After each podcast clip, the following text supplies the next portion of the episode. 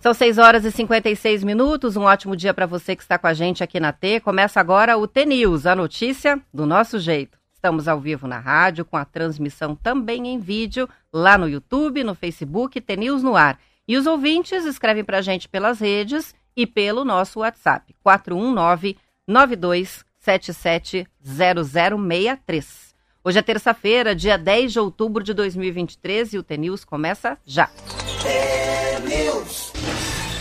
Bom dia, Marcelo Almeida. Bom dia, Roberta Canete. Tudo bem? Tudo bem? Beleza, e você? Tudo certinho. Hoje é aniversário do meu filho mais velho. Opa! Faz boa. 20 anos que eu virei mamãe. Faz 20 Olha anos. Então, você tem mais de 35 anos de idade, viu? Adivinhamos. Olha, Olha. como se eu não falasse toda hora a minha idade, né? O que, que é esse livro enorme que você tem aí na mesa? Ontem esse- eu perguntei no intervalo, o eu grandão ali que eu fiquei curiosa. O outro você não falou também, né? Ah, Já é o falou, o fio do condutor, condutor é. você já falou. Esse aqui é um livro de uma, de uma moça, de uma senhora judia chamada Ayn Rand, A Revolta do Atlas. Eu li um livro dessa mulher chamado Esse Vale a Pena. É difícil. Ah, Eu não vou indicar porque é muito difícil. Esse é um dos. vai ser um dos livros mais. um dos maiores livros que eu vou ler na minha vida, engraçado. Ah, porque são três livros num. Quando você vê eles três, um- uma trilogia é mais fácil, assim. Esse é muito grande, né? Ele é, assim, é uma, é uma É, bíblia. realmente cabem eles três é, livros É outro mundo. Mas Ayn Rand, é a Revolta de Atlas, é uma, uma mulher que escreve sobre a retidão na vida. Esse aqui é muito mais sobre a, é, a importância de deixar os homens trabalharem, os homens gerarem emprego e, e a vida com menos, com menos burocracia, né? Então, buscar a racionalidade, a eficiência, a sustentabilidade. É... Ayn Rand falava isso em 1957. Daí as pessoas falam, Ayn Rand é a musa do, do libertarianismo moderno, é a filosofia da equalidade. Aí tem aqui o Gerdau e o Rompeter falando. Dificilmente uma obra irá colocar de forma tão clara e transparente o conflito entre o Estado e a iniciativa privada, uma realidade ainda atual em muitas sociedades. Aí tem um outro que fala: esse livro é uma, gera uma reflexão única, questiona verdades quase absolutas, provoca o exame de premissas que parecem legítimas e desafiam os indivíduos a encontrar a verdadeira moral que irá guiar suas vidas. Então, é, filo- é filosofia, né? Filosofia é, mas política. dentro de uma, dentro de uma empresa de, de, de ferrovia, ah, o que é certo, o que é errado, se deve comprar as pessoas ou não, o que, que é retidão moral, o que, que são as virtudes cardeais, o que, que é ética, mas num livro baita de grande, esse livro deve ter o quê? Você lê ele inteiro e daí você traduz depois nas palestras. É, esse é um Em livro de. palavras ó, mais esse livro fáceis. tem 1.200 páginas. Isso é um livro de. Ah, isso é um livro de uns 3, 4 meses, né? Lendo aí uma horinha por dia. É diferente. Tô né? vendo a carinha dela aqui. Ela É. nasceu no dia 2 de fevereiro de 1905. É, esse livro de 57. Veja só. E quantas coisas atuais, né? Você citou aí. Esse livro fala o atuais. seguinte, é atual. Mas se você puder ler o livro chamado A Nascente, meu Deus. E A Nascente é muito interessante, é um livro que eu fui deputado federal e daí tinha uma presidência da Câmara, um candidato a presidente da Câmara, amigo meu, já contei isso, Osmar Serralho. Ele é de Umuarama. Um abraço para você, Serralho. Eu falei, se você vota em mim, eu voto. E o meu vizinho era o Michel Temer, que era deputado federal. O Michel Temer foi pedir o voto falou, ó, Michel, eu não posso votar porque eu já me comprometi lá com, com, com um pé vermelho, amigo meu, lá do Paraná. Então não tem problema. Às 10 horas da noite, um, aquele jornal nacional, jornal da noite lá, jornal das 10, o Serrário desiste de ser candidato porque ele só tinha seis votos. O meu e mais cinco. Meu, mais dele, mais quatro. No outro dia de manhã cedo, acordei. Fui lá e bati na, na, na porta da casa do Michel Temer, que era deputado federal, não era vice-presidente nem presidente. Falei, Michel, Marcelo Almeida, tudo bem? Michel, queria dizer porque eu vou votar no senhor para presidente da Câmara dos Deputados. Ele falou, eu quero ser muito fiel e muito verdadeiro com você. Você é o voto mais barato e mais verdadeiro que eu tenho. Daí ele ligou, chamou um coronel, falou, coronel, esse coronel até faleceu já.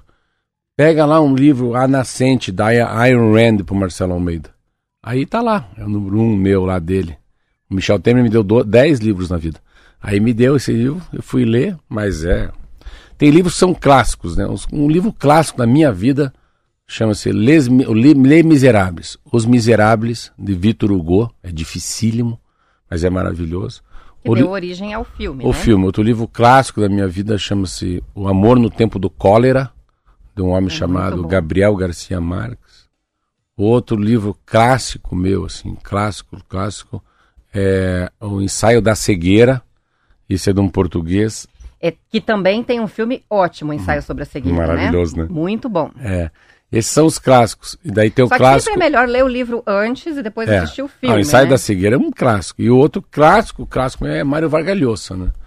Aí o livro chama-se Travessuras da Minamar. E outro clássico, tem tanto clássico, que acho que é o livro mais lindo que eu li na minha vida de amor, chama-se O Equador.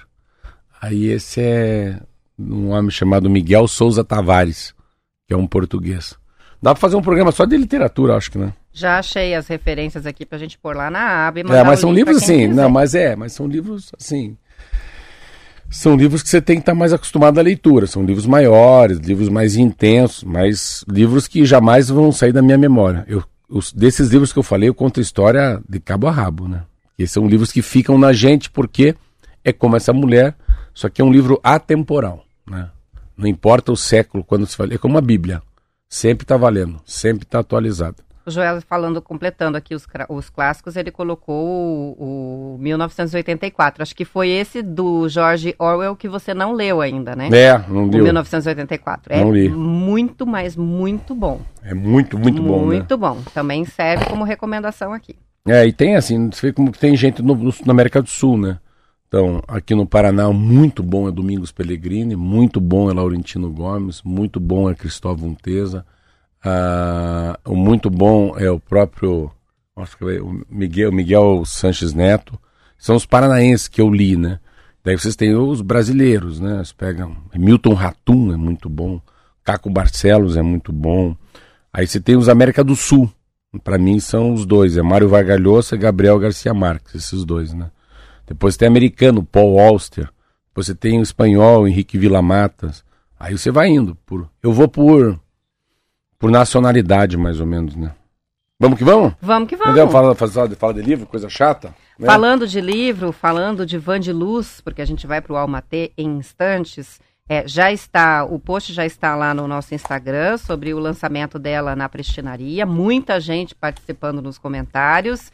É, lembrando que é, não é um evento fechado, é um evento aberto. Os Vixe, mano, bem aberto, mas fechado, né? É. Acho que vai ter gente em pé. Mas vamos né? embora. É, bom confirmar essa presença. É. Mas vai poder participar, né, do evento lá com a Vandiluz. E ela estava lá, comentando em cima dos comentários, É. então, e dizendo que está chegando. Então lá Quarta-feira vem que vem. Vandiluz. Beleza? Agora é na semana que vem, né? Eu já estava me antecipando semana passada. É. Isso aí. Vamos que vamos? Alma T.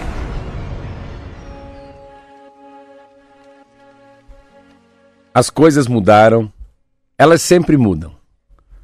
Tanta coisa aconteceu, tanta coisa se perdeu. Gente nova apareceu e muita gente também ficou para trás. Eu não sou mais eu, ou quem eu era. Sou uma nova versão, ainda que com defeitos, hoje sou melhor, e isso já basta. Às vezes corro, às vezes ando, às vezes rastejo. E mesmo no chão, continuo avançando porque aprendi a deixar, a deixar pelo caminho algumas bagagens que pesam. Aprendi a ser leve, leve e livre. A liberdade tem um preço que eu decidi pagar. Sou como uma borboleta com asas machucadas, que mesmo sentindo dor, todas as vezes que voa, jamais se arrependeu de deixar o casulo para aprender a voar. Van de Luz. Isso aí, são 7 horas e 5 minutos. Para quem está pedindo o Almatê, daqui a pouquinho a gente manda o print do texto de hoje e os livros, as indicações são todas para referências, mas daqui a pouquinho a gente manda também pelo WhatsApp para quem está pedindo aqui, porque as mensagens vão chegando. São 7 horas e 6 minutos e foi lançada ontem a última fase do Desenrola Brasil. E o ministro da Fazenda, Fernando Haddad, disse que a preocupação é com a acessibilidade das pessoas à plataforma de renegociação das dívidas. Por quê? Porque só consegue participar do programa agora quem tem o nível de certificação prata ou ouro no site gov.br. De 32 milhões de CPFs elegíveis para essa etapa final do programa de renegociação de dívidas, apenas 42% têm o cadastro nos dois de um dos dois níveis, né? De acordo com a Folha de São Paulo, o ministro informou que 13% não tem nenhum tipo de certificação. A última fase do Desenrola conta com uma plataforma oficial de pagamento desenvolvida em parceria com a B3.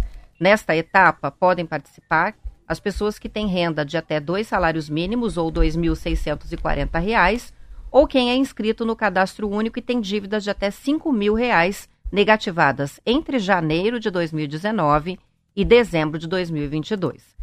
Toda vez, né, que qualquer coisa é vinculada a cadastro em site, plataforma digital, aplicativo, a gente sabe que uma parte da população é excluída, né, Marcelo? Você é, sabe, por tem... exemplo, essa certificação aqui, o que, que é?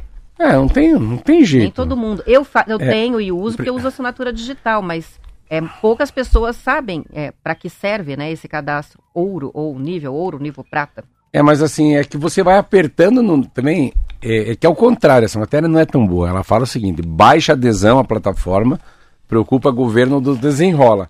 Só que é o seguinte, é que você vai apertando o cerco também, né? Eu lembro aqui dos 100 reais, tudo bem, não tem importância nenhuma. É que você também tem que você ajudando, mas encorajando. Você tem que ir empurrando, igual o filho. Você diz um não que é um não de verdade, não precisa brigar com ele, mas diz não. Então as pessoas querem limite é quase uma maneira de uma reeducação financeira para as pessoas. Então, óbvio que vai ter uma baixa adesão. Você começa a exigir algum tipo de certificado. Você tem que ter certidões negativas em alguma coisa. Então, é quem já é bronze, quem já é prata, tem acesso ao ouro. É mais ou menos assim.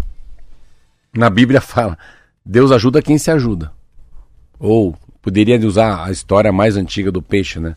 Agora eu vou te dar a vara, mas não vou te dar o peixe. Então, mas e esse, esses projetos de, de, de, ajudar as pessoas a, a, terem um cadastro né, negativo é muito importante, Roberto. A gente, eu, como eu fiz muita campanha política, assim, eu, eu conheci muito o Estado, falei, meu Deus do céu, cara. Às vezes, para algumas pessoas, pouco é muito, hein? Então, ah, mas esse governo está fazendo. Não, é importantíssimo você dar uma, uma arrumada embaixo para até a pessoa emprestar um pouquinho mais novamente, gerar o emprego, gerar o empréstimo tudo tem que girar, né? O, a história do dinheiro é muito louco. Eu sempre vejo as minhas coisas, fico olhando o que, que eu posso fazer com 100 mil reais. Um é falar assim, com 100 mil reais posso comprar um carro, com 100 mil reais posso acabar a minha casa. Eu falo, com 100 mil reais, quantos empregos eu posso gerar? 200 mil reais. Eu vou gerar quantos empregos se eu construir lá uma padaria? Ah, então vai cimento, vai tijolo, tem que contratar um arquiteto, tem que tirar guia na prefeitura, tem que comprar uma máquina. Opa! Um forno. Quantas pessoas trabalharam para fazer o forno? O cara do mármore. Ixi, me falta azulejo. E o eletricista? E o cara do forno? E agora precisa fazer guarda, agora precisa fazer guardanapo. E mas também de avental. E agora tem que pagar o funcionário, carteira de trabalho. Então, tudo isso faz parte do Estado, né? Então, ah, 200 mil. Ah, você colocou 200 mil. Quantos anos por 200 mil voltar? Quantos anos por 50 mil voltar? Assim que a gente pensa. Será que o 200 mil volta em dois anos? Volta em três anos? Volta. 200 mil volta em três anos. Três anos? Três anos. Três anos depois, você tem os 200 mil no bolso. E dali para frente você ganha, só ganha. Você não precisa mais pagar, se pagar. Tá pago o negócio.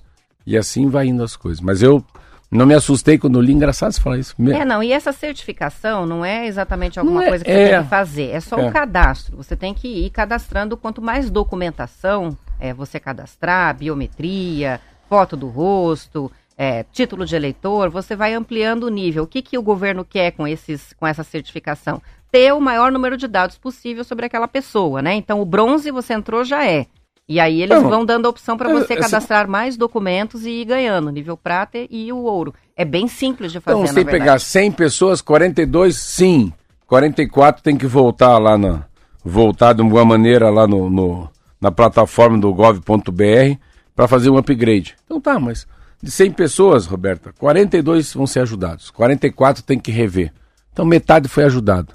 Tá bom? Tá bom demais. Quem não tem o cadastro e quer fazer essa certificação, a Folha de São Paulo, nessa matéria que a gente citou aqui, tem um passo a passo bem didático. Então, É, eu tenho o é. link, se precisar, a gente até printa aqui, porque não é difícil de fazer, mas às vezes a pessoa precisa de uma ajuda. Então, tem o guia é, disponível online, bem tranquilo, para fazer o, o- a certificação e chegar lá a nível prata. ou É ouro, interessante, poder ah, pelo é- desenrola, né? É, eu achei legal que o governo tem um aplicativo que é muito fácil. Ele é uma matéria ontem que ele fala, assim, que independentemente do número de pessoas, é, ele é acessado muito fácil e é uma forma fácil de, também de se falar e permite identificação facial diretamente com a câmera do celular. Eu fiquei bem, bem impressionado. Tipo, o Pix, funciona. São 7h12, vamos para o intervalo, já voltamos.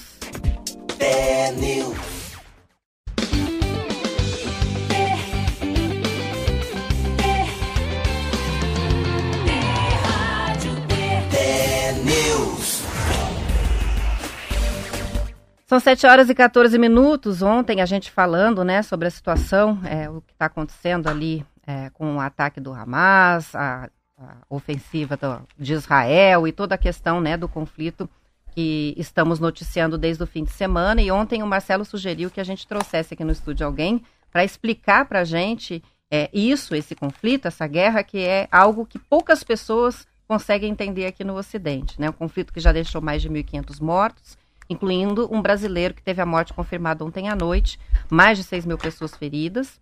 Antes disso, o conflito mais recente entre Israel e o grupo Hamas havia sido em uma guerra que durou 11 dias em 2021. Para explicar o conflito entre israelenses e palestinos, a convidada do TNews hoje é a doutora em História Social, professora da Uninter, a Maria Tereza Davi João. Falei certo? Falou É certinho. Davi mesmo? Aham, Bom dia, sim. seja bem-vinda. Bom dia, bom dia, pessoal. Bom dia a todos os ouvintes que estão aqui. É um prazer poder estar aqui com vocês e partilhar um pouco do conhecimento para que a gente possa entender esse imbróglio que está se desenvolvendo aí no Oriente Médio, que com certeza é um marco, né, dessas nossas modernas relações internacionais. Então, fico muito satisfeita e agradeço o convite.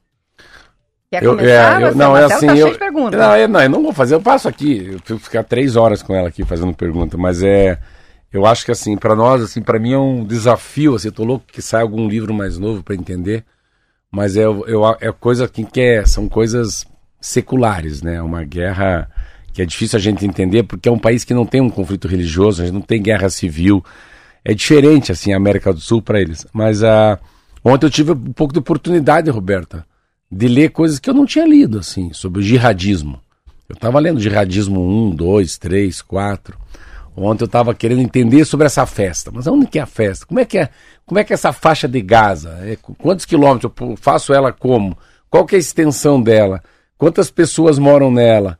Ah, quem que é Hamas, né? Assim, eu fiquei fazendo uma analogia. Será que o Hamas é, é o pessoal do, do PCC, do Comando Vermelho no Rio de Janeiro, que foi lá e matou o médico? Porque eu preciso fazer analogia, professora, metáfora, para tentar me achar.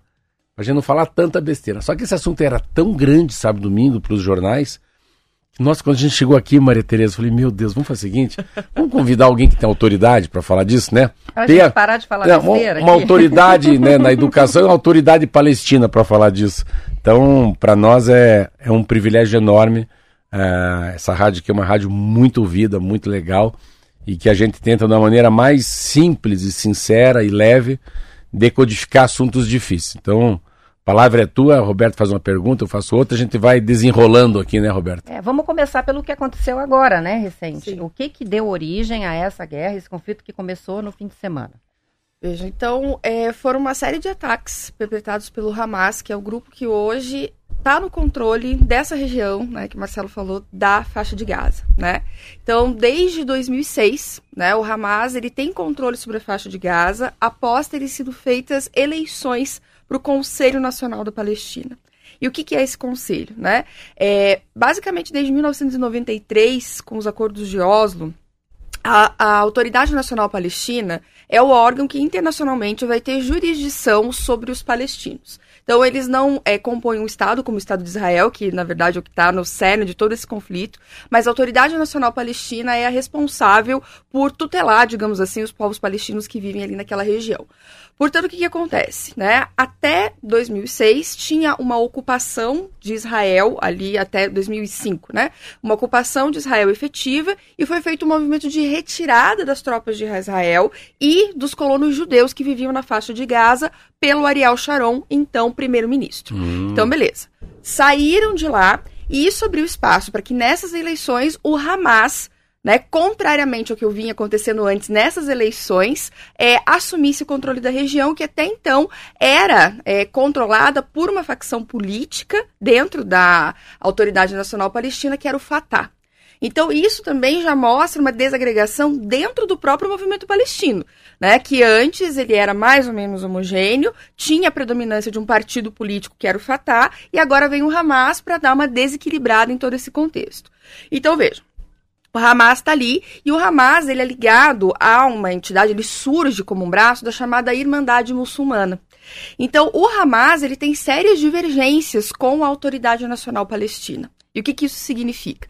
Significa que a proposta que eles têm né, para é, o povo palestino, para a questão palestina, é, diverge um pouco daquela mais secular, que é uma proposta diferente da Autoridade Nacional Palestina. Eles querem, primeiro, destruição do Estado de Israel, e a constituição de um Estado que seja dominado pelo Islã e que no qual eles possam aplicar a lei islâmica que é a Sharia. Então, Nossa. isso tá, digamos assim, um, um panorama geral, assim, sim, né? Sim. Dessa situação na faixa de Gaza e por que, que o Hamas tá lá, enfim. E esses ataques, eles vêm acontecendo num momento muito simbólico, como né, os próprios jornais já noticiaram. Os 50 anos. Né, os 50 anos de um conflito, né, que foi marcante nesse contexto da guerra árabe-israelense, que é o Yom Kippur, a guerra do Yom Kippur. De todo modo, eles fazem esses ataques surpresas partindo da faixa de Gaza com o apoio de outras nações é, árabes, como é o caso né, Irã. do Irã, né? E o, o Irã ainda não assumiu nenhuma ligação com isso, mas é uma teoria que a gente tem. O Líbano, por exemplo, através do Hezbollah, né? Então, o Hezbollah, que também é um grupo ligado à Irmandade Muçulmana e que tem um histórico muito parecido com o do Hamas, também se alia né? E começam a fazer os ataques a Israel a partir da faixa de Gaza, né? Por que agora? Essa é a grande pergunta, é a pergunta de um milhão de dólares. Uhum. Aí vem a questão do Irã que você acabou de levantar, né? O que se pensa nesse momento é que provavelmente isso vem num contexto que é, iria desestabilizar um pouco as relações no Oriente Médio mais do que já estão. Israel vem assinando, desde 2020 mais ou menos, alguns acordos com nações árabes que são chamados Acordos de Abraão. Então, isso tem dado uma proximidade de Israel com nações árabes e nós temos três grandes agentes nesse Oriente Médio. Cadê, cadê Cisjordânia depois nisso? Já, já comento sobre a Cisjordânia né? Ah. Nós temos aqui a Arábia Saudita, o Irã e Israel. São essas três grandes, esses grandes agentes no Oriente Médio. E por conta desses acordos, vinha sendo costurado, né, com os Estados Unidos, uma coisa que estava para acontecer, uma espécie de um acordo de paz entre a Arábia Saudita e Israel, o que implicaria isolar o Irã da jogada. Então, por isso é que se interpreta que provavelmente esses, esses ataques que aconteceram né, é, ao longo dessa semana acontecem por conta da pressão iraniana, né, que faz com que o Hamas ataque Israel porque a presença né, de um acordo entre a Arábia Saudita e Israel, além de tirar o Irã, também isola o Hamas. Então, pupurri. É bom, pupurri. um pupurri, um pupurri. Né, da situação do Oriente Para quem não Médio. sabe, um pupurri é, um, na França fala, je voudrais um pupurri. Quando você fala que quer um pupurri, é um pouquinho de tudo. Mas a minha pergunta é uma. Valeu, assim, valeu, amor, valeu, já é uma aula essa. Ah, e nesse momento, se fizer um quadro, os americanos estão vão ajudar Israel, é isso? Sim, porque eles já têm uma aliança histórica. Já né? aproveitando, né? Os países do Conselho de Segurança da ONU, como estão se posicionando nesse momento? Olha, tá. Quem tá de que lado? É, tá, é um embrólio, porque a gente tem é, os países árabes, obviamente, que são favoráveis né, à causa palestina, mas você também tem o apoio imprescindível dos Estados Unidos e a maioria dos países ocidentais, na verdade, entende o Hamas como um grupo terrorista. Não é a posição do Brasil, né? Isso é, é uma questão interessante. O Brasil não entende o Hamas como um grupo terrorista. Provavelmente por conta de um pragmatismo econômico, porque o Brasil tem muitas relações com países árabes. Mas a maioria né, dos países ocidentais têm se posicionado é contrário ao Hamas, contrário aos ataques, por entendê-lo como um grupo terrorista. Vamos voltar lá atrás. O Quantos que milhões é de pessoas? Faixa... Eu queria que ela explicasse o ah, que, é. que é no mapa a faixa de Gaza e onde estão vivendo os palestinos nessa região aí, faixa de Gaza e Cisjordânia. Daqui a pouco ela vai explicar e eu vou pôr o mapa aqui. Isso. Então, a faixa de Gaza é esse território, né, que vai nessa região costeira dessa região que a gente chama de Palestina. É um território grande e é um território que tradicionalmente é ocupado por populações árabes, por populações palestinas. Né? Então é um território onde tem uma concentração muito grande de população árabe e a gente precisa entender essa ocupação, né? A gente tem que resgatar um pouco o histórico dessa região, porque não é fácil a gente entender o que acontece lá. Hoje a faixa de Gaza, assim como outros territórios e outros assentamentos, né? Árabes na região da Palestina, eles são encarados também como grandes problemas humanitários. Porque você tem milhões de pessoas vivendo ali, concentradas numa região que inicialmente ela era é, parte né, de um território que vai ser invadido por Israel. Porque a gente vai ver ao longo do século XX uma leva migratória de é, judeus para a região da Palestina por conta né, do recrudescimento de um movimento que nós chamamos de movimento sionista, que lá no final do século XIX é o que vai é, lançar as bases para aquilo que vai vir a ser, portanto, o Estado de Israel. Então, essa região, inicialmente, ela foi ocupada por uma população árabe, porque era ocupada pelo Império Turco Otomano, e com o fim da Primeira Guerra Mundial, a gente tem um problema, né? Porque o Império Turco Otomano ele é desmantelado e toda essa região vai acabar ficando sob controle dos britânicos. Né? Então é nesse momento que também se fortalece a ideia da criação de um Estado de Israel, mas ainda assim, os israelenses eles eram minoria, os judeus eles eram minoria nessa região. Essa região ela era ocupada majoritariamente pela população árabe. E aí, por conta né, da força do movimento sionista, do apoio britânico pela Convenção de Balfour, em 1917, a criação de um possível Estado de Israel, depois vem o antissemitismo ligado às políticas do Hitler na Alemanha, vai vir uma leva de judeus para a região da Palestina que, para eles, é considerada a terra prometida por uma questão religiosa. É, é, só que essa terra é uma terra prometida para muita gente, porque ela é uma, uma terra sagrada para três grandes religiões, né? Os cristãos, os muçulmanos e os judeus. Então, de todo modo, essa região da faixa de Gaza ela era inicialmente ocupada pelos palestinos e que, com a Guerra dos Seis Dias, que vai acontecer em meados do século XX, passa para o controle de Israel. Israel vai acabar cercando essa região, assim como a Cisjordânia, que também era um território palestino, e pela Guerra dos Seis Dias, Israel vai ampliar o seu território, isso já depois da Constituição do Estado de Israel, força essas populações palestinas a, Meu Deus. A, a, a, nesses assentamentos, né? Então essa população ela vive como refugiada, essa população ela não vive nos seus territórios de origem. Elas vão passar a habitar esses territórios palestinos que vão ficar cada vez mais exprimidos como é o caso da faixa de Gaza, totalmente murados, né? Porque eles vão criar um muro, inclusive não sei se vocês chegaram a ver as imagens que Sim, foram televisionadas. ali. Os tanques, os caras, né, abrindo é, na unha, a, assim, unha, assim. É, a, a, proteção de arame farpado. Então essa região da faixa de Gaza, ela é uma região que hoje está cercada, ela está toda murada. E que vive, né, uma população. Olha aí, Roberto, os dados aí. Ela vive a população é, palestina. Faixa de Gaza na mira de Israel após os ataques terroristas do Hamas. A área 365 quilômetros quadrados, equivalente a metade ou um quarto da cidade de São Paulo. A população, 2 milhões 226 mil pessoas. Proporção de refugiados, 77%. Oh, acabou de falar isso. População vivendo na pobreza, 60%. A taxa de desemprego, 46%. é uma área de vulnerabilidade, né? É, é um grande favelão, é isso. É um favelão. Né? É. é. um grande favelão, porque o que, que acontece? Essa região, é, quando os israelenses é, retiraram né, as tropas da faixa de Gaza em 2005, como eu falei anteriormente, é, eles não deixam de manter um controle. Então, eles vão impor um bloqueio terrestre e marítimo à faixa de Gaza. Porque eles têm que controlar, porque por ali podem vir armamentos, né? E uma série de coisas que podem ser prejudiciais e vir a levar a um ataque em Israel. Só que isso também faz com que é, todo o auxílio a essa população que vive em Gaza também seja dificultado. Então, por isso que hoje ela é uma questão humanitária. Inclusive, pela Convenção de Genebra, é, Israel é que é responsável por garantir o bem-estar dessa população. Olha. Então, se vê como uma violação, inclusive, dos direitos humanos. O que esse bloqueio que Israel começou a fazer Mas eu, a faixa de Gaza. Eu sempre li, Maria Tereza, que a, a, Israel é o top do top da segurança. Eu lembro uma vez a, a minha a mãe dos meus filhos foi para lá e falou: Marcelo, o que tem de gente armada, o que tem de policial novo. Então, assim, como é, há uma sensação da gente aqui, uma fragilidade tão grande das pessoas entrarem pelo ar, pela água e pela terra. Então, assim, esse é o que, assim, o, atual ministro falou assim: peraí, mas o senhor falou que aqui era um, um lugar seguro. Como é que Israel dorme de touca? Mais ou menos isso. O que será que aconteceu?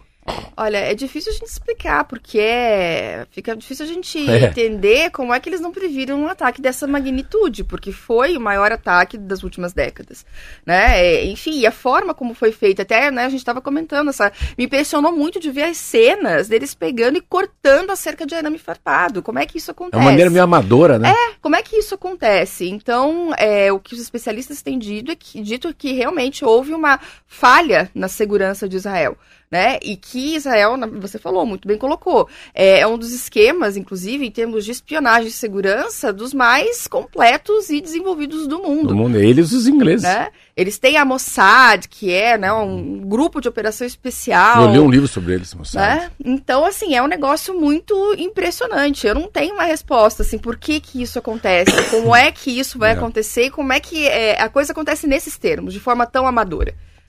São sete e meia. O Marcelo tem perguntas, mas a gente vai fazer o intervalo. E na volta, inclusive, tem perguntas de ouvintes também chegando. Aproveitem para questionar. A professora está aqui para isso, para tirar as dúvidas, né?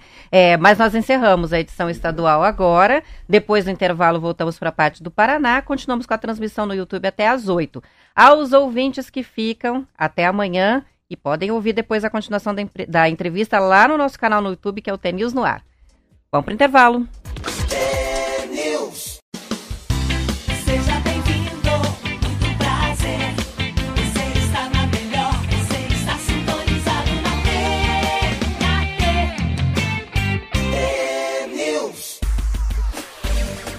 São 7 horas e 35 minutos. Hoje a gente tem aqui no estúdio convidada a professora doutora em História Social, a Maria Tereza Davi João, que está explicando para a gente o conflito entre o Hamas e Israel, entre Israel e os palestinos. E os ouvintes estão fazendo comentários que eu vou colocar para você comentar em cima, para eles também serem integrados aqui à nossa conversa. O Elton escreveu na transmissão do, do YouTube: Israel é o único Estado democrático daquela região, o que leva ainda mais aos ataques. É isso mesmo? Não tem a ver com democracia. Não. Né? As questões que elas estão no cerne do conflito árabe-israelense, elas têm a ver com o fato de que foi reconhecido um Estado israelense judeu e não foi dada a mesma oportunidade, segundo a perspectiva deles, aos palestinos. É. Né? Então, essa é a grande questão. Né? O reconhecimento do Estado de Israel pelas potências internacionais e não houve a mesma é. contrapartida com relação aos povos árabes. Se eu vou fazer metáfora, metáfora ah, de um animal, Marcelo Almeida, é a teoria da territorialidade. É a teoria do território. Eu faço xixi no poste, o cachorro, porque esse território é meu. É briga, é briga por terra. É. Se você pegar, eu estou lembrando um livro que eu li, chama-se O Petróleo. É, é, é, a, é a briga por duas coisas. Cadê o meu espaço? É a terra prometida. Uma coisa que não te entregaram, mais ou menos isso, eu acho. Sim, com relação aos israelenses, tem a ver com a Terra Prometida e as populações árabes que se estabeleceram ali também tem uma ligação muito grande por conta dessa ocupação, que também é uma ocupação já é, secular na Terra. Eles têm uma ligação por conta, enfim, das atividades que se desenvolveram ali, do pastorio, da agricultura. Então, eles têm uma ligação com a terra. A terra também é deles, né? Então fica essa disputa. A quem essa terra pertence? Ah, é a terra prometida? Mas, enfim, as populações também já estavam ali. É, é, é, muito complicado a gente colocar as coisas só em termos é, o bom e o mal, né? É, e, não, e não é sistema democrático, não é, não é, não é status quo, não é, é, é terra. Vamos pensar, pois terra. É. é minha essa terra, Roberta. Não, se invadiu. Não, não, não, não, não, não, não. Tira a cerca para lá tira a cerca para cá. Não, mas foi meu pai que falou que era minha. Como o pai falou que era minha? O pai falou que era minha, não. Então, eu acho que tem muita coisa de. É territorialidade. Depois, não tem a ver com regime político. Aí tem jihadismo, daí tem islamismo, daí tem católicos, Deus cristãos, judeus. Eu acho que envolve tudo, aí muito mais forte do que a gente, né? O Joel comenta assim, né? A luta de Israel e Palestina tem origem lá desde o povo hebreu. Ixi. E aí ele cita Ixi, até a Bíblia aqui. Pois é, é secular. de certa forma, sim. Não, mas é, é. secular, de séculos, né? É, disso que a gente está falando, né? Porque remonta essa ideia, enfim, né? O, o conflito árabe-israelense, ele é mais recente. É, o conflito árabe-israelense ele vem e começa a ganhar força com a formação do Estado de Israel. Mas a região é palco de conflito, né? Então, a gente tem né, o, o povo é, hebreu, por exemplo, que remonta lá é, ao profeta bíblico Abraão, que sai da terra, porque, enfim, sai da terra de Canaã, que era a Palestina, e aí volta depois de uma opressão de um tempo no Egito. Tem toda essa história também que, na verdade, ajuda a fundamentar as bases ideológicas da formação do Estado de Israel, ajuda a legitimar é, religiosamente por que Israel, em tese, teria um direito em relação a outros povos daquela terra. Então tem a ver com isso. A gente tem a notícia agora, né, no Estadão aqui, atualização sobre a situação lá, dando conta de que Israel já encontrou 1.500 corpos de integrantes do Hamas e diz ter retomado o controle da fronteira com Gaza. E eu aproveito para colocar a participação do Sérgio, o Sérgio que participa pelo YouTube, dizendo: e se Israel invadir a faixa de Gaza, além da morte né, de milhares de civis, existe a possibilidade do Hamas ser exterminado? Hum. É, é, muito difícil, até porque a organização do Hamas ela é complexa. Esses ataques que foram orquestrados agora, eles são de uma complexidade, de uma logística muito, muito, muito sofisticadas. Então, eles atuam, inclusive, em células, porque foram ataques coordenados em diversas partes né, do país, inclusive em Tel Aviv, a capital, tem, teve notícias de bombardeio né, em Tel Aviv. Então, eles não estão concentrados na faixa de Gaza. Eles assumiram o controle, eles são majoritários na faixa de Gaza, mas eles não estão concentrados ali né? Então não é chegar e simplesmente é, passar vassoura lá em todo mundo, com prejuízo enorme à população que já vive em condições bastante precárias e achar que isso vai resolver o problema, porque não resolve. Né? As ramificações elas são muito maiores e elas estão é, envolvidas nesse jogo geopolítico. É, são células, Oriente né, que eles falam, né? São várias células, né? espalhadas. E o Sidney participa com a seguinte posição, né? A terra era dos palestinos, Israel invadiu e tomou a terra dos outros. É por aí? Depende da interpretação que você é. segue, né? Da os, isra...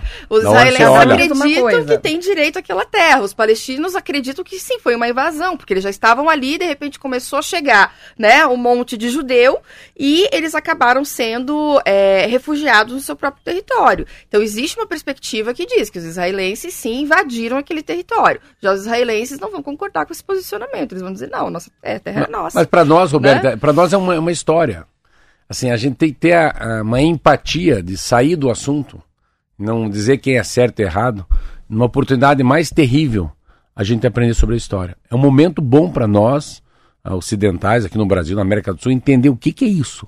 Aprender um pouco o que, que é o islamismo, o que, que é o jihadismo, o que, que é Meca, o que, que é Cisjordânia, né? o que, que é, por que, que, eles, por que, que eles rezam quantas vezes por dia, o que, que é terra prometida.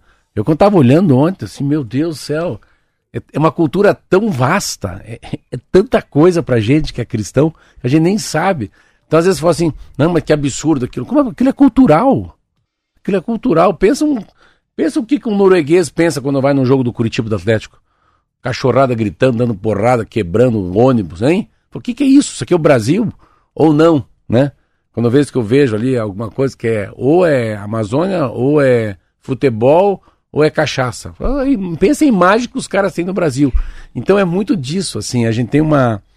É muito difícil a gente tirar uma conclusão pelo país que a gente vive. A América Latina é, é, foi colonizado por português.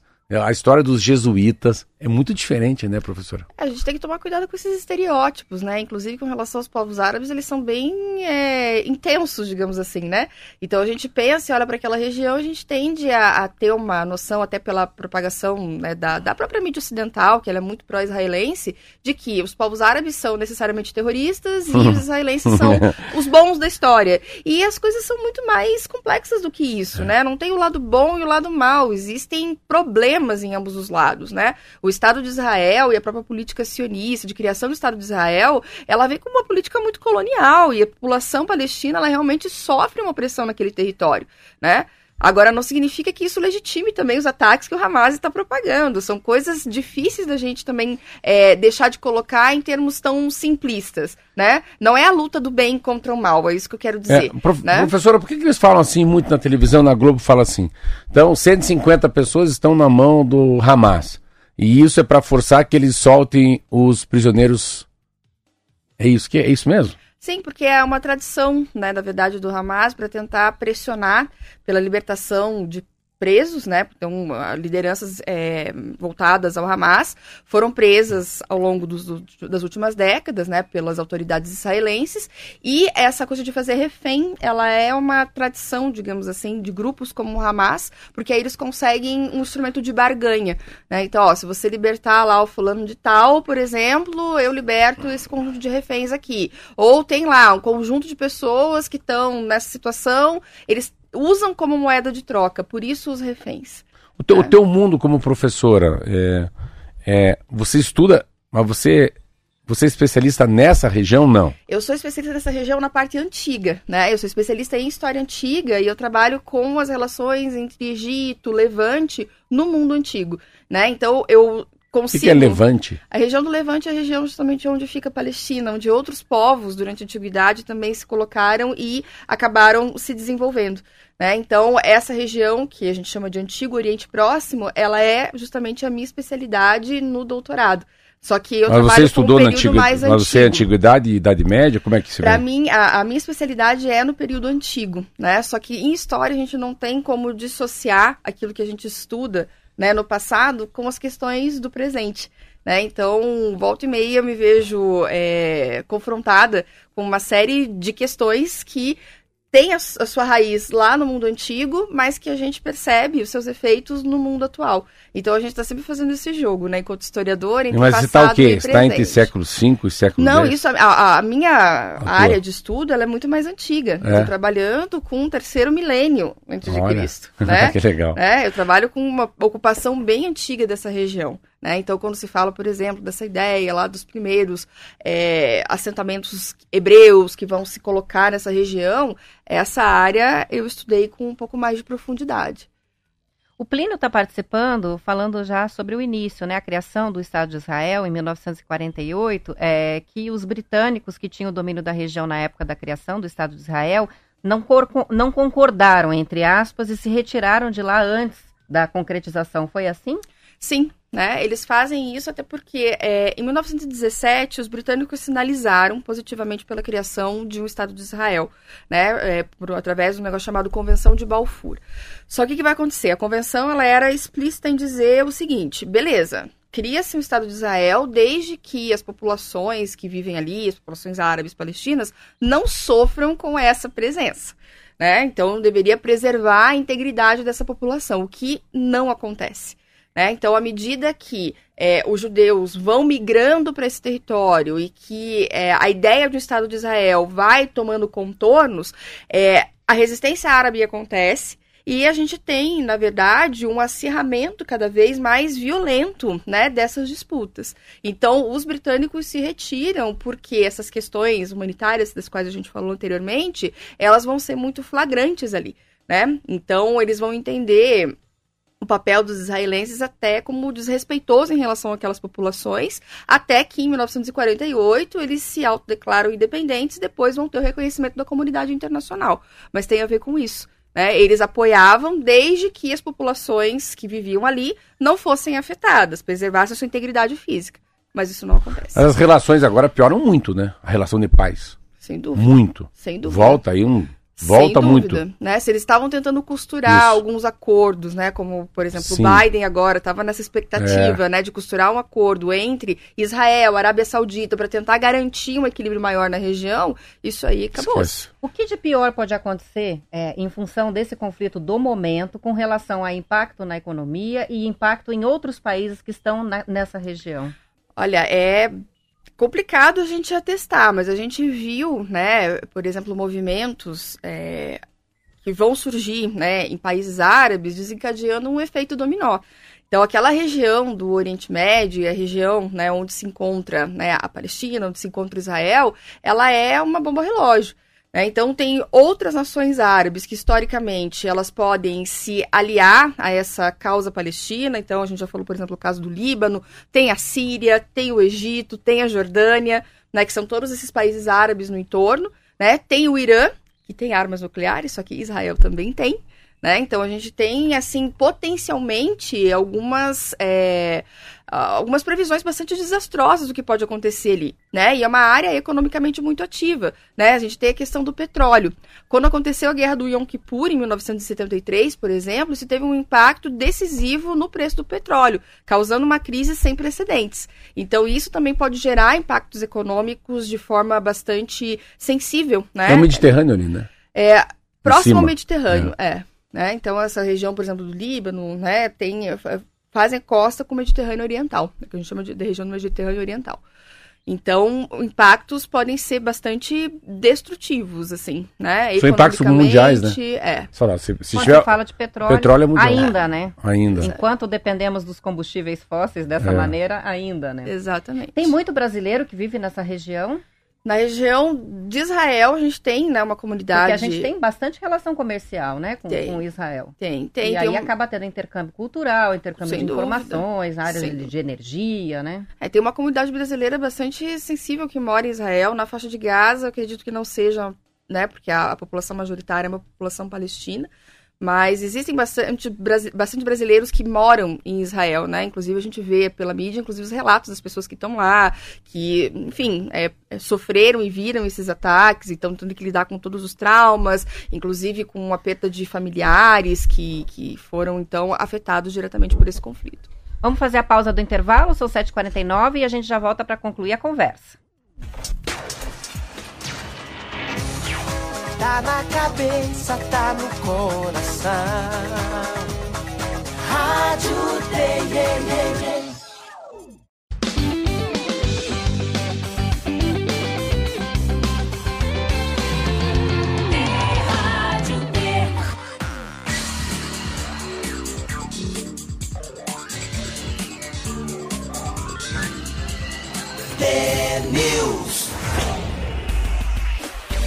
São 7 horas e 51 minutos. Nossa convidada no estúdio hoje, a professora, doutora em História Social, leciona na Uninter, Maria Tereza Davi João, conversando com a gente sobre o conflito no Oriente Médio.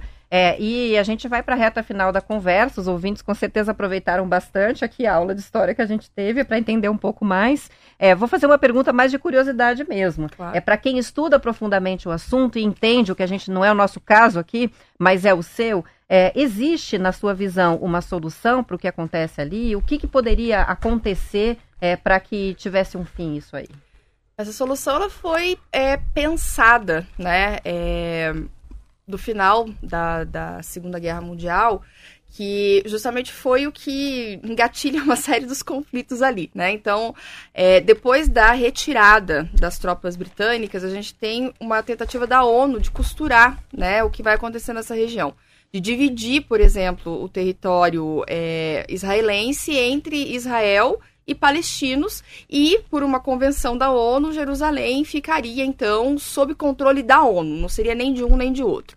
Então, essa foi inclusive uma postura que teve uma participação bastante significativa do Brasil, né, na, na pessoa do Oswaldo Aranha, que era um diplomata brasileiro importante.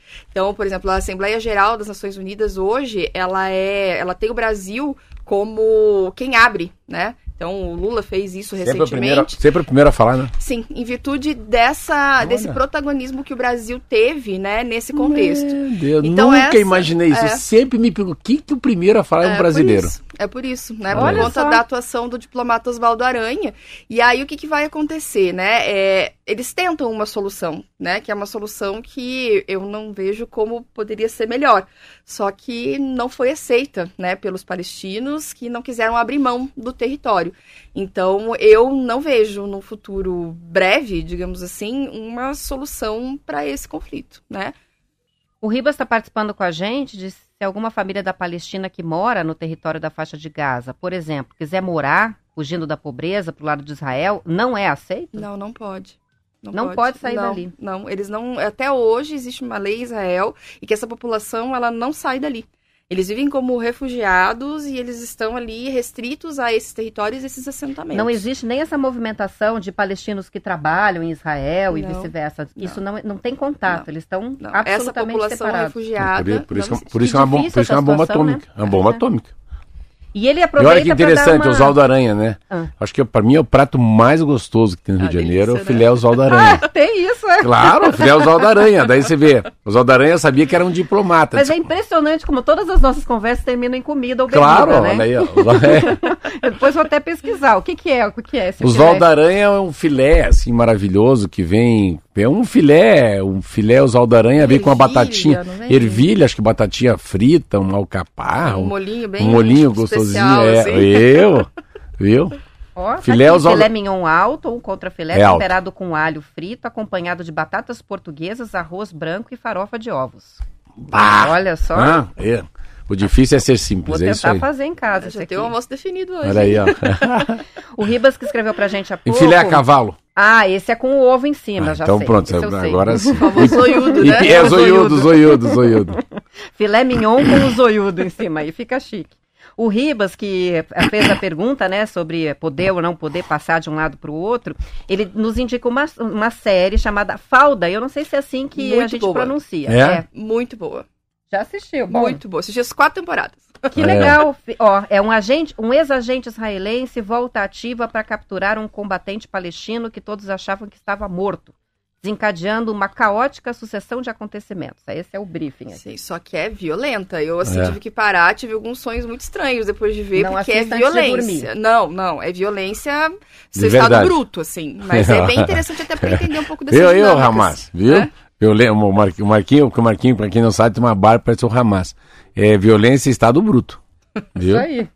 Bom, já demos uma, mas eu queria, é, a, a, gente fechar, pedir algumas indicações aí. A pessoa que quer é, saber um pouco mais, entender um pouco melhor esses conflitos no Oriente Médio, como pode fazer isso? Bom, tem algumas é, indicações que eu posso dar, né? Para começar de forma bem didática, para entender esse conflito, como é que ele surge, como é que né, ele se desenvolve. Tem alguns vídeos da BBC né? Se não me engano, são três, né? Que começa com o histórico desse conflito, fala um pouco sobre a questão né, dos refugiados e vai falar da questão de Jerusalém. Né? Então, encontra-se facilmente no YouTube né, o, é, o, o, documentário da BBC sobre a questão árabe-israelense. E tem um livro do qual eu gosto bastante, que é chamado A Questão Palestina, de um intelectual palestino chamado Eduard Said, que teve uma influência muito grande né, é, nos estudos, não só históricos, ele também era um linguista, é, nesse movimento, nessa questão pós-colonial. Então, o Eduard Said, ele é autor de uma tese também chamada Orientalismo, em que ele fala como a percepção que o Ocidente tem sobre o Oriente é uma percepção construída. Né? E ele vai falar como essa percepção influencia também na forma como o Ocidente né, enxerga a questão palestina. Então eu acho que é um bom Vou ponto aproveitar que você mencionou isso para perguntar como é que você vê a cobertura jornalística do lado de cá quando acontece alguma coisa no Oriente Médio. Ela é pró-sionista, né? É difícil a gente encontrar uma mídia é. que seja imparcial, assim, né? Verdade. Então, a cobertura, ela parte de uma visão ocidental e mesmo que ele se proponham a tentar fazer né, uma visão um pouco mais equilibrada, é, equilibrada ela sempre pende para o lado israelense Verdade. e a gente acaba vendo os povos árabes de uma maneira muito estigmatizada. É difícil é, dissociar essa imagem é, construída a respeito dos povos árabes do terrorismo, por exemplo. Né? Porque quando se faz a cobertura uhum. né, dos povos árabes, ela é basicamente uma cobertura negativa é porque forte. mostra né, é, uma parcela específica dessa população em seus atos mais violentos e mais extremos. Ela, né? Essa, então... Olha, Roberto, não, eu não sei, eu, eu fiquei, tentei ver se você anda muito Globo News. Não dá. Eles não são neutros. Eles não são imparciais. É, é, é eles difícil, colocam, eles colocam bem e o mal. Eles colocam bem é. clarinho, eles não separam dentro do mal o, o povo sofrido. Eles não, eles não dividem. Hamas, o jihadismo, tudo bem. Tem os doidos, maluco lá. Mas é quanta gente normal que tá refém disso aí? Que tá aprisionada nisso aí? Que não tem voz, né? Que não tem direito a gritar. O livro do Eduardo Said é Orientalismo, é isso? Um deles é o Orientalismo e o outro é a questão palestina. A questão, Questão palestina, porque a palestina. gente, o pessoal vai, vai perguntar aqui. É. E aí o documentário do. São vários episódios, né? Da BBC, já achei aqui no, no YouTube, fácil, gratuito, não precisa dar assinatura para assistir, né? É, e aí, quem quiser já sabe, manda oi e a gente manda todos esses links e indicações para aprender um pouquinho mais sobre o que está acontecendo por lá. São 7h59, o papo foi excelente, agradeço muito pela sua participação, pela disposição de vir aqui cedinho explicar para gente um assunto tão difícil. muito obrigada. Eu e que um bom dia. agradeço. Eu que agradeço. Bom dia a todos, bom dia a todos os nossos ouvintes, Hum, né? legal. E espero encontrá-los em uma outra oportunidade. Vixe, que maravilha. Obrigado, Maria Tereza. E amanhã? Amanhã a gente volta às 10 10 para para as 7 7. com mais The News. Até lá. Tchau, tchau.